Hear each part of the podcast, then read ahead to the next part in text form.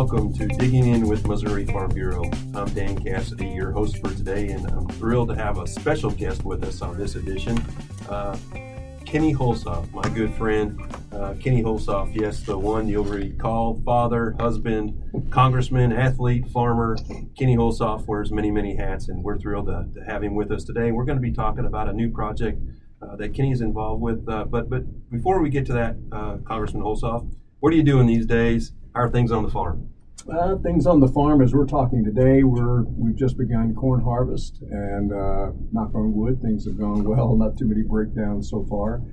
Uh, but in my in my other day job, um, getting to work with my former political mentor, uh, Senator Kit Bond, we've got a um, business development lobbying firm.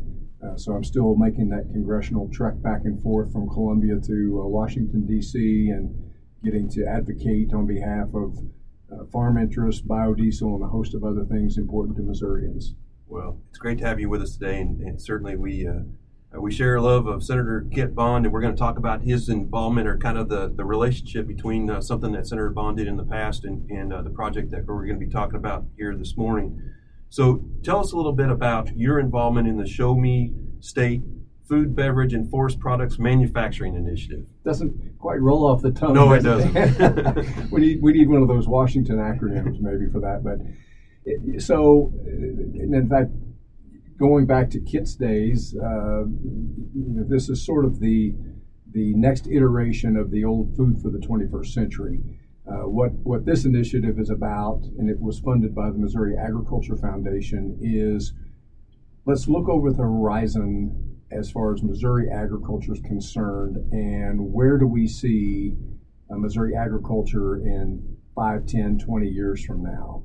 You know, obviously we stay focused on the here and now and, you know, commodity prices and trade policies and all of that. And so sometimes it's tough to lift your head, you know, to look beyond the horizon. But uh, the, uh, the, the firm TEConomy did a very deep dive and did a great uh, thorough economic feasibility study about things that we have here in Missouri, uh, advantages that we have, resources we may have, how do we build on them, but also where we maybe falling a little short. Where are some opportunities for Missouri agriculture that we should try to take advantage of? And so uh, that's what the initiative is about a 140 page uh, study.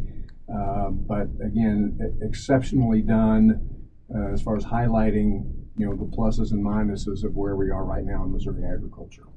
So that initial feasibility study, uh, let's roll past that. That was that was uh, released in February of this year.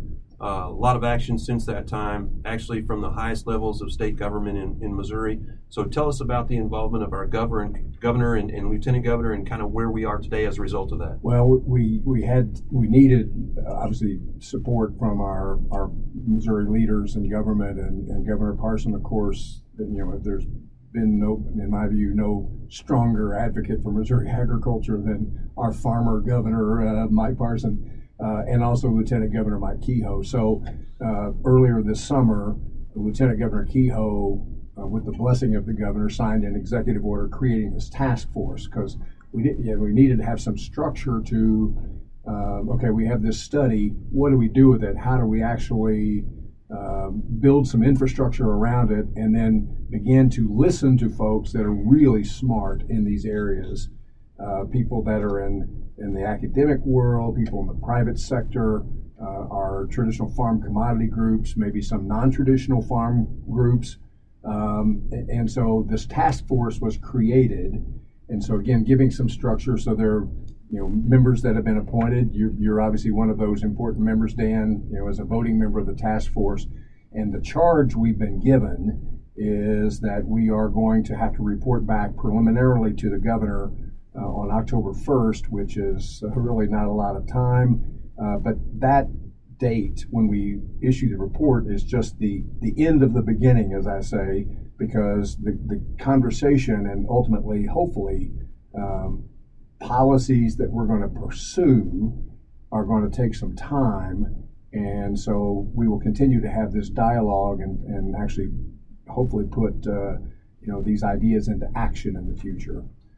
So that executive order was signed in, in late June. report, initial reports due on October 1st, so that doesn't leave a lot of time. So, what's been going on in the interim? We, we've had a number, and, and as you and I sit here today, we're about to commence the, the fourth and final listening session. Uh, had one at the at the state fair, which was great. We had well, very well attended um, on the heels of Senator Blunt's uh, um, you know farm policy uh, meeting that that's traditional. Uh, so that was a more of a general uh, in scope about you know the future of Missouri agriculture. How can we you know build careers so that our young folks don't leave to look the uh, to leave the farm, but actually you know can look to you know maybe stay in rural America or move back to the farm or rural America. So that was the first session. Uh, the next three, and again, this is to be the fourth one today, uh, much more strategic and focused on uh, initiatives that the that, that were identified in this TEConomy study. Uh, and so we've, we've had, um, again, two previous sessions, um, exceptional folks who have shared ideas, um, you know, and, and all the while, not testimony in the in the formal sense that you know they're you know words you know not under oath that kind of thing. I mean a lot of give and take, but all of that the wealth of information is being recorded so that we can then put some meat on the bones as far as this report on October 1st. That sounds good. So these listening sessions that are taking place now will lead to an initial uh, report that'll be presented by October 1st. So we're hearing ideas at these listening sessions and, and then developing a path a, a, path forward. Is that correct? That's right. Yeah, that's right. The, you know, there were there were three uh, essentially uh, three prongs where the the report said we in here in Missouri needed to focus. You know, we are in the top 10, for instance, in almost every commodity, um, top 10 as far as nationally being producers of commodities. We don't do a good job, though. Uh, we, we ship most of those commodities outside the borders of our state. What can we do, for instance, to enhance processing of those commodities? So that was that was one subject matter. Uh, we had a second uh, listening session uh, pretty high level about uh, nutrition and science and diets. You know, the Center for D- Disease Control says that across the country, about 686,000 people die every year because of obesity or diet related illnesses. So, what can we do from a research point of view uh, to build better diets and nutrition?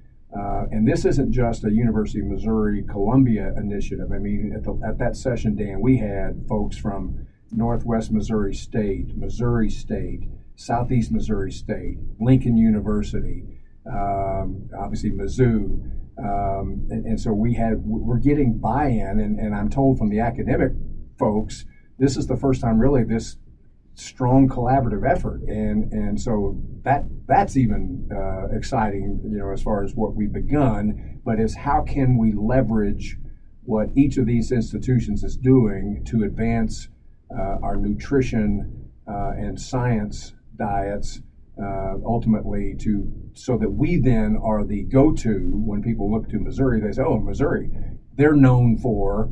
You know these, uh, you know these you know, the research in high level nutrition and diets, uh, and, and that too is an opportunity for us here in Missouri. You bet. So, so three. Uh, so we had a food for health uh, initiative or listening session that was the primary focus, and you talked about that. And we had one that we'll talk about today with uh, processing and what we can do to encourage that. And then, and, and then the third is that looking at the commodities we produce, right? Right. And, and what we, can we do to add value to those? Perhaps look at new commodities new commodities yeah that's that's you know one of the things that you know that uh, we lament is i mean we've done a good job for instance on processing uh, as far as biofuels are concerned for instance and, and the study mentions that you know that we we have captured you know that uh, opportunity here but you know if you're cow calf or if you're you know have you know, sows uh, you know farrowing operation but we're shipping all of you know all of those animals uh, to other states. Um, and similarly, you know, the, the report does point out, Dan, that you know, I mean, you know, look, I'm a corn, wheat, soybean farmer, you know, and that's just traditional commodities that many farmers here, of course, and we've got you know rice in certain areas and cotton down in the southeast. Um, but the report points out we aren't very diversified, for instance, with our plants, with our crops. And so, are there some opportunities there? And certainly, and, and you've been a leader as far as this initiative uh, on talking about how do we create, you know, these regional uh, food opportunities. Um, you know, whether we have, you know, some sort of accelerators uh, where you can help process you know, maybe uh, you know some of these specialty crops into something that's marketable that could be on a grocery shelf, or what can we do from um, regional food networks, you know, sort of a hub and spoke model for whether it's uh, you know, uh, I'm trying to on Saturdays. Uh, uh, you know, people at the pavilion for you know local The farmers Columbia market. Farmers Sorry, Market. that was Right. difficult. Farmers market. Um, you know, what can we do to help these maybe smaller farmers that do produce specialty crops? Can we ha- have them join networks together, uh, market those crops? I mean, what what are some ideas? So all of these things, again, we you know we are we, we do some we do we grow commodities very well. We're just trying to find every aspect to keep those commodities here, add value to them, and ultimately sell them to the consumer here in Missouri and beyond. So, Kenny, when we get beyond this initial report, uh, what do you think in terms of the odds of, of longer term success? Are they increased by the fact that we have such a comprehensive group taking a look at this that it's not just it's not just farm organizations or farmers, it's not just processors and you referenced it earlier, but is that what makes this different from things that have been done in the past? I- I think so. Look, I, you know, look, studies are great. Uh, sometimes though they they get thrown on a shelf and gather dust. You know, and that's going to be the challenge, right? After, after October the first, is you know h- how do we actually you know put this plan into action? Uh, but we've had such great turnout and such great energy. Um, and, and even you know what's interesting, I- and I'm I get to help just facilitate these these conversations, and and but but watching the interaction of, of those and, and seeing people exchange cards and you know continue the dialogue, that's exactly the kind of stuff we're going to have to build on if, if we want this to be uh, you know rubber on the road kind of a thing, and you know but but I, I- do think that's what makes this initiative different. Plus, you know, let's be let's be honest, we have buy-in from the highest levels of our state government.